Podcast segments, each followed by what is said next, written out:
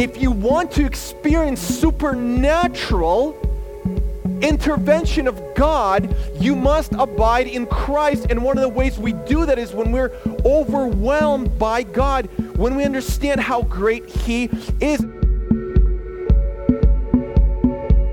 You are listening to a message preached by Pastor Bogdan Kipko at Forward Church in Irvine, California. For more information about Forward Church, please visit forward.fm.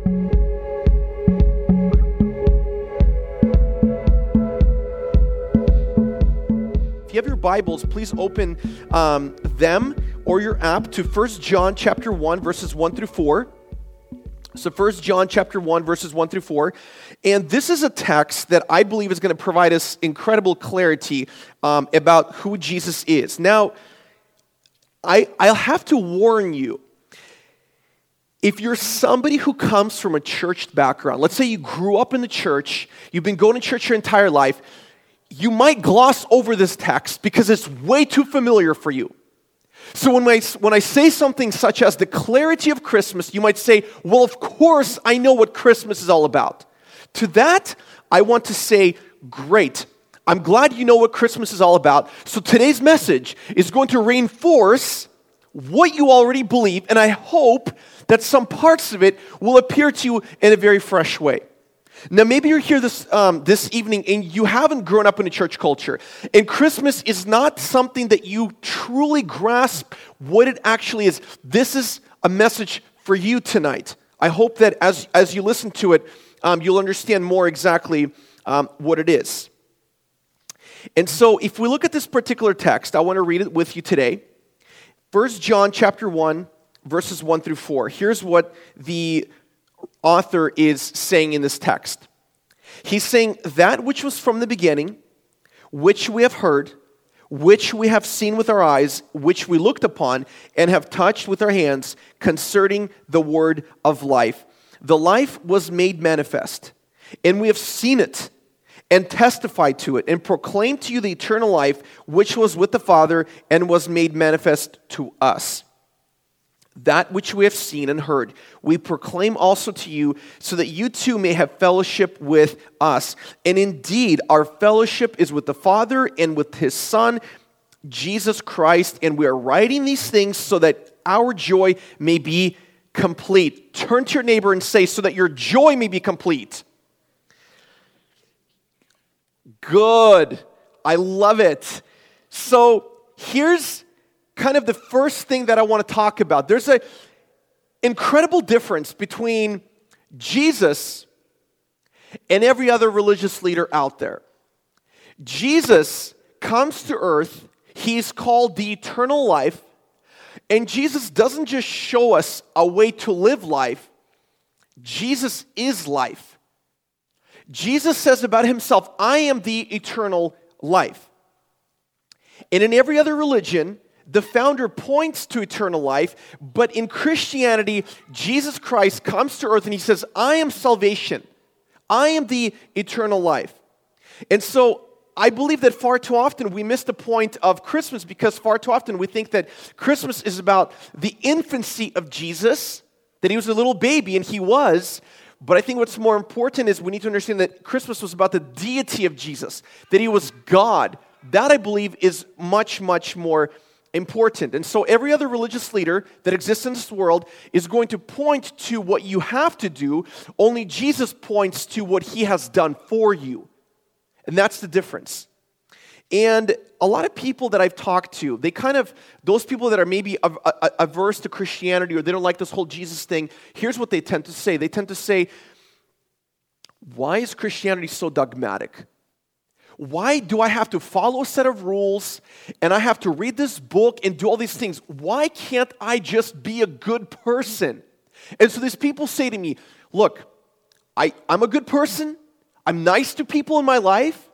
I don't steal. I don't rob people. I'm faithful to my spouse. Like, I'm doing everything good. Why is that not enough for God to love me? Why do I need Jesus? And these people say, you know what, I don't like doctrine, I don't like religion. Well, here's the problem, my friends. If you know people who think that way, or maybe you have thought that way in your mind, The problem is you've created your own religion, and your doctrine is called salvation by works. You guys with me? This is a doctrine that ultimately people portray and say, you know what, I'm going to save myself. Now, here's where the problem is. There's two issues that a person who does this will face in their life. The first issue is the following. They will become incredibly prideful when they realize that their performance is significantly better than everybody else in their life. They will compare themselves to other people. They'll say, my marriage is better than theirs. I'm more successful than they are. I do more good things. I'm more philanthropically connected than you are. I donate more to charity than you do. I sponsor more kids in Africa than you do. Therefore, I'm a better person. And that puffs a person up because they try to elevate themselves above everybody else. Now, here's a second position that a person will experience a problem in. If they're not going to become prideful, they're going to become devastated because when they start to look around and compare themselves, they're like, wow, I'm not as good as my neighbor. I'm not as good as my friend. I'm not as good as my peer. I don't sponsor as many kids in Africa. I don't donate as much to philanthropic organizations. I'm not as nice to my spouse. So one position leads to pride. The other position leads to devastation. Both are wrong because both are self-salvation projects. Only Jesus is the God who comes and says, you cannot save yourself. I know that. Therefore, I will do it for you, and I will give you this brand new life. You guys with me? This is only found in Christianity, not any other religion. Every other religion is going to shame you, or they're going to put you down when you don't perform, but only Jesus is the one who comes to you amidst your shame and says, I will take your shame, I will take your guilt, I will take your sin, I will take your wrong things, I'll put it upon myself, and I give you my holiness and my righteousness. Jesus is the only God who finds you at your worst and still accepts you. Jesus is the only God who is a bottom feeder in a sense that he goes to the least, to the last, to the lost, to the oppressed, to the marginalized. He finds those and he says, you can't save yourself. You figured that out. Great. I'm going to save you. That's the difference between Christianity and every other religion. And I believe that it is the gospel, the good news. Why do I love the gospel so much and why should you? Because it's good news for bad people. And that's us. We can't save ourselves. We've done so many wrong things. We are unable to save ourselves. And there's hope for those that don't respond well to the message, just be better or just work harder. So if you're here tonight and you're exhausted from listening to a message that says work harder or try harder or be better, I'm telling you right now, the gospel is so refreshing. Because the gospel says, if you're bad, Christmas is for you. That's the joy of Christmas. We don't need to save ourselves. And this is why Christmas is not just another great sentimental holiday story. You know, you might have a tradition in your household where you watch Christmas movies, and my wife and I do the same thing. We have a ton of favorite Christmas movies that we watch. But there's one particular element in most Christmas movies that we watch, and the element is that it is fiction. It's not true. And most often in those movies, there's something portrayed, something really magical, something very kind of like out of this world, like, for example, Santa Claus, right? So those of you guys that still believe in Santa Claus, just cover your ears for a minute. But the point is that when we watch these movies, we get captured by them because we think, wow, this is so amazing. But deep down inside, we know it's not true. The difference between most of the movies that you watch and the story of Christmas about Jesus being born is that Jesus actually was born. The story of Christmas is not a fable, it's not a myth, it actually happened in space and time. And this is what I love when John says the following. John said, we heard, we saw, and we touched. Think about it for a moment. John is building a case. John is emphatically saying these words to us because this is a deposition.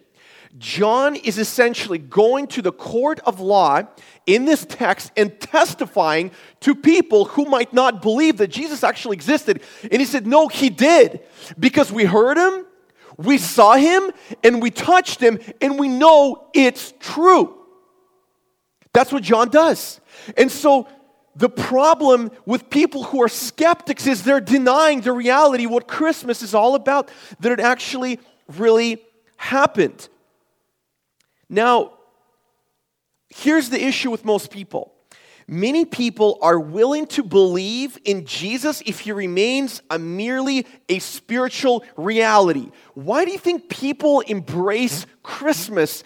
When you go to a mall, when you're driving through your neighborhood and there's Christmas lights and you see the word Christmas everywhere, why do you think our culture so rapidly embraces Christmas? Because most people in our culture think Christmas is just about a fairy tale.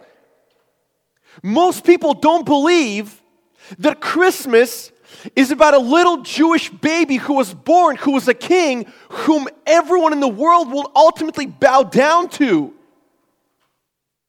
Because the moment you put that element into the story is the moment people are like, whoa,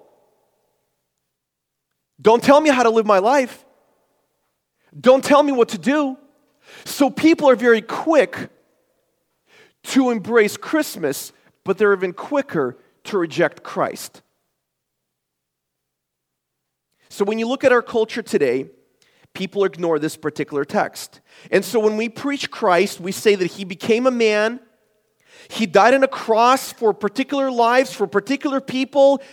This preaching is not acceptable to many people because then if it's true, if Jesus was really born, if Jesus is really God, it means we must obey him. And many people don't want to do that. And I think that it's not the stumbling block that there was divinity in humanity. I think people are okay with that. People are okay with the fact that God became a man and he became the God-man. People are cool with that. That's fine. Supernatural occurrence, no problem. Myths, fables, Greek mythologies have all this kind of stuff. The problem is when this little baby Jesus was born and the Bible says he is king. He is God. And that's where the issues come up. People don't want to agree to that because here's the thing. If Jesus is God, that means that whatever he says is law, what he does we must obey and follow, and everything he said, everything he wrote in the Bible, everything he wants us to do, we must obey him. And that's where the real problem comes in. People don't want universal authority over their own life. And the fact that Jesus was God ultimately knocks at our self preservation and our pretense that we can survive on our own. And most people, the cultural elite, or even maybe some of us at one particular point, we said to ourselves, how in the world am I going to believe a Jewish man who lived 30 years in relative obscurity and he's going to tell me what to do? But that's the claim of the Bible. That's the claim of Jesus. How are we ever going to accept that this king, this little baby said, I'm the way, the truth, and life. No one comes to the Father except by me. It's a little baby in a manger. It's hard for us to believe this. So I believe that it is a very totalitarian message. It's authoritarian. It's like incredible. I mean, how can this message be so absolute? Who can say this kind of thing? I know who. God. God can say it, and he did. This is why we must believe this. So we might be wondering, well, come on, John, you're writing this letter. Why are you being so theatrical? Why are you being so emphatic? Oh, you touched, you saw, you heard. No, John's like, wait a minute, don't miss my point. I'm testifying to you what happened. And John is saying, if you want to have the experience that I did, experiencing these things, you must believe in Jesus. Only then will you have fellowship with the God of the universe. This is court language. It's not just a set of nice stories. He really lived. He really died. He really rose from the dead. It's like I always say during our Easter messages, How can you prove to somebody that you're God, come back from the dead? There's been only one person who's done that, and that's Jesus. So you might be wondering, well, why should you care? I remember when I was in seminary, and they taught us the concept of preaching and how people's mind works when they're listening to preaching. The one thing they always said to us is, every single point you make, you must continuously answer the following question: so what? Why does this matter for me? I'm going to tell you why. I'm glad you asked. I was doing some research, and researchers actually did a study on our social patterns. And here's what they said. They said that if a person is experiencing a lot of stress, or they're under great duress in their life, and they're experiencing a lot of emotions and a lot of turmoil and a lot of issues, if that person simply finds one other person with whom they can share their problems or their struggles or their issues with, and that person actually listens to them, and the person says, you know what, I totally understand you, I've gone through the same thing, that in itself sometimes is incredibly healing to that person. And how many of us experienced that? We had an incredibly bad day, stressful day at work, and we come home to our spouse, or we come home to our family, or to our friend, and they listen to us. There's no illusion, they did listen to us. And they look you straight in the eye and they say, I totally get you.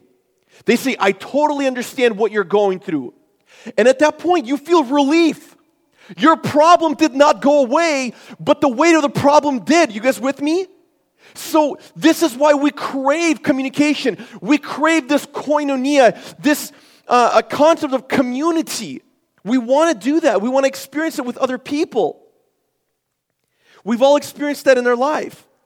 And this is why do you know that when you're in a group of people and when everybody's laughing about a joke or something happened, the person that you look to first is the person that you like the most. You do that because you love community. Your heart craves to be with other people. You might be wondering, why is that the case? Well, imagine this, that the ultimate being of the universe, God, understands you even infinitely more than your friend or your spouse ever did or could. He did. Jesus does. I remember a couple weeks ago we had a family function, and I was driving my grandma home, and my grandma is approaching 80 years old, and I'm driving her home, and she lives by herself in an apartment. And I asked her the question, my grandma, I'm like, don't you get lonely living by yourself? And she's like, lonely? Of course not. I'm socializing all day long, sometimes at night. I have such an incredible social life. I have such a community. And I'm like, who are you hanging out with? What are you talking about? I know your schedule. And she's like, let me tell you, I'm never lonely because I'm hanging out with three people all the time. I'm like, who? She's like, let me tell you, God the Father, God the Son, God the Holy Spirit. And she's like, we talk about everything all day long. Sometimes at night, when I can't fall asleep, I'm talking to them again. It is great. I never feel lonely. I'm like, man, this is some spiritual growth that I personally have to go through to get to your level. She said that when she's with them, she's never lonely. She always feels a sense of peace and of God's presence. Friends, if you want to experience this, look no further than Jesus. That's the whole point. He came to earth. He came to earth to dwell with us. And here's the difference between Jesus and all other religious leaders. Jesus craved to be with us. Jesus left heaven and gave up everything in order to be with you and with me. All other religious leaders say, you know what, come to me. Only Jesus said, I'm going to come down and see you. And that's what he did. So you might be wondering, well, what's the point of Christmas? Well, I believe that one of the main reasons about Christmas is that fellowship is possible. It's this concept called koinonia. Once again, when we go back to when you're hanging out with your friends and you're having such a great time. And John is saying that if you believe in Jesus, you can have the same type of fellowship with him as if you saw him, you heard him, and you touched him. Can you imagine that? Jesus is the solution to our loneliness. Jesus is the solution when we feel rejected, not validated, not accepted. When we feel like we're less than. Jesus said, no, you're more than. And I proved it to you by coming to earth. So Jesus is basically saying that if you believe in me, you can have this kind of relationship. Now here's where the problem comes in. There's a great danger with some movements in Christianity today where they say that the way you can have fellowship with other people or the way you have unity with other people is through a particular type of experience, not through a particular type of theology.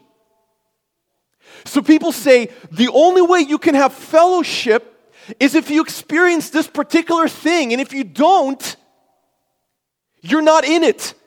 But Jesus talks about a completely different thing. John here says that this is eternal life. Jesus came. All you have to do is believe in him, that Jesus died for your sin, and you can have koinonia and fellowship with him. Because experience changes, theology does not. People say, you know what? The reason I do these kinds of things in my life is because I have a generational curse on me. They say my family has this curse on me, and this is why I act the way that I do. And I want to tell you guys, this is false. The Bible says this. In Galatians chapter 3, verse 13, it says, Christ redeemed us from the curse of the law by becoming a curse for us. 2 Corinthians 5:17 says, therefore, if anyone is in Christ, he's a new creation. The old has passed away. Behold, the new has come. Romans 8:1, it says, there is therefore now no condemnation for those who are in Christ Jesus. And finally, Jesus says this, if the Son sets you free, you're what? You're free indeed. Amen. Friends, there's no such a thing as generational curses because Jesus took your curse. And it was nailed upon the cross 2,000 years ago. And we can have freedom. And we can have fellowship, not because we experienced something, but because we believed in somebody, and that someone is Jesus, amen? So this is why we gather together in koinonia and fellowship. We don't need something supernatural or spectacular. We need these words that John wrote to us today, and they're divinely inspired. So if you're here tonight and you believe in Jesus, Jesus is all you need. Jesus is all you have. You don't need to experience something crazy. You don't need to have somebody do something strange to you. No, you just believe. And the Son sets you free. That's what Christmas is all about. So to say you have fellowship with the Father and His Son means that you have come to share their values. You love what God loves. You value what God loves. You treasure what God treasures. You pursue what God pursues. That's what fellowship means. So if we as a church are celebrating Christmas, it's because we want to do the things that God wants us to do. How do you do that? You read the Bible. I know, it's an incredibly non-spectacular way. How in the world are we going to connect to God through paper? Because God wrote it. Through prayer, through scripture reading. This is why the Bible says, the Word became flesh and dwelt among us, and we have seen His glory, glories of the only Son from the Father, full of grace and truth. Friends, let me ask you a question. What other God would do this? Only Jesus. Jesus came to us lowly human beings and considered us valuable and worthy enough to die for us on the cross. So Christmas and the incarnation means that God went to infinite lengths to make Himself one whom we can know personally. So I want to ask you a question. During this Christmas season, what's stealing your joy? What's robbing you of the joy that Jesus has given you? Is it because people have rejected you? Jesus too was rejected, and yet He accepts us. Are you experiencing loneliness or frustration? Jesus, too, in the Garden of Gethsemane felt loneliness and frustration. Yet He conquered all of that, and He gives us His peace. He says, I am Emmanuel, God with you, God with us. Are you experiencing people not accepting you, people rejecting you, people not loving you, people not validating you? You don't need people to do that for you because Jesus already did that. Everything we could ever want, all the joy, all the pleasure, all the peace, we find in Christ. He's our utmost. He's our highest. He's the greatest object of our affection. And only when He becomes that will we experience this joy of Christmas, that this is not some sort of a warm and fuzzy feeling. So, as we conclude this message and as the worship team comes up, I want to give you the following. I want to tell you something. I remember distinctly when I was trying to share the gospel with one of my coworkers. I was praying and I was hoping that God would just break his hard heart and that he would accept Jesus Christ as Lord and Savior. And as I'm sharing the gospel with my coworker, here's what's happening. He's saying to me, you know what? If I even darkened the door of a church, I would burst into flames because of all the things I've done in my life.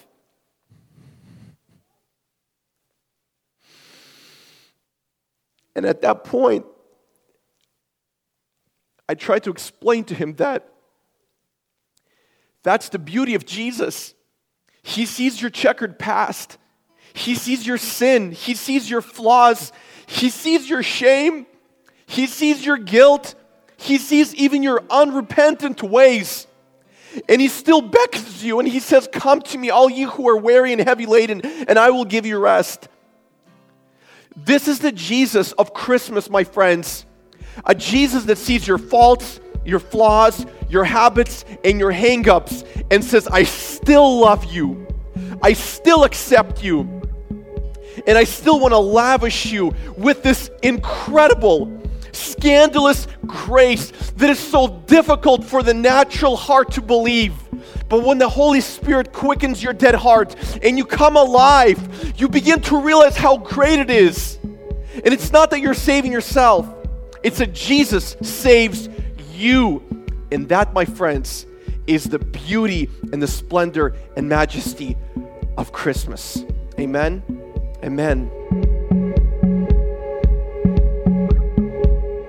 You are listening to a message preached by Pastor Bogdan Kipko at Forward Church in Irvine, California.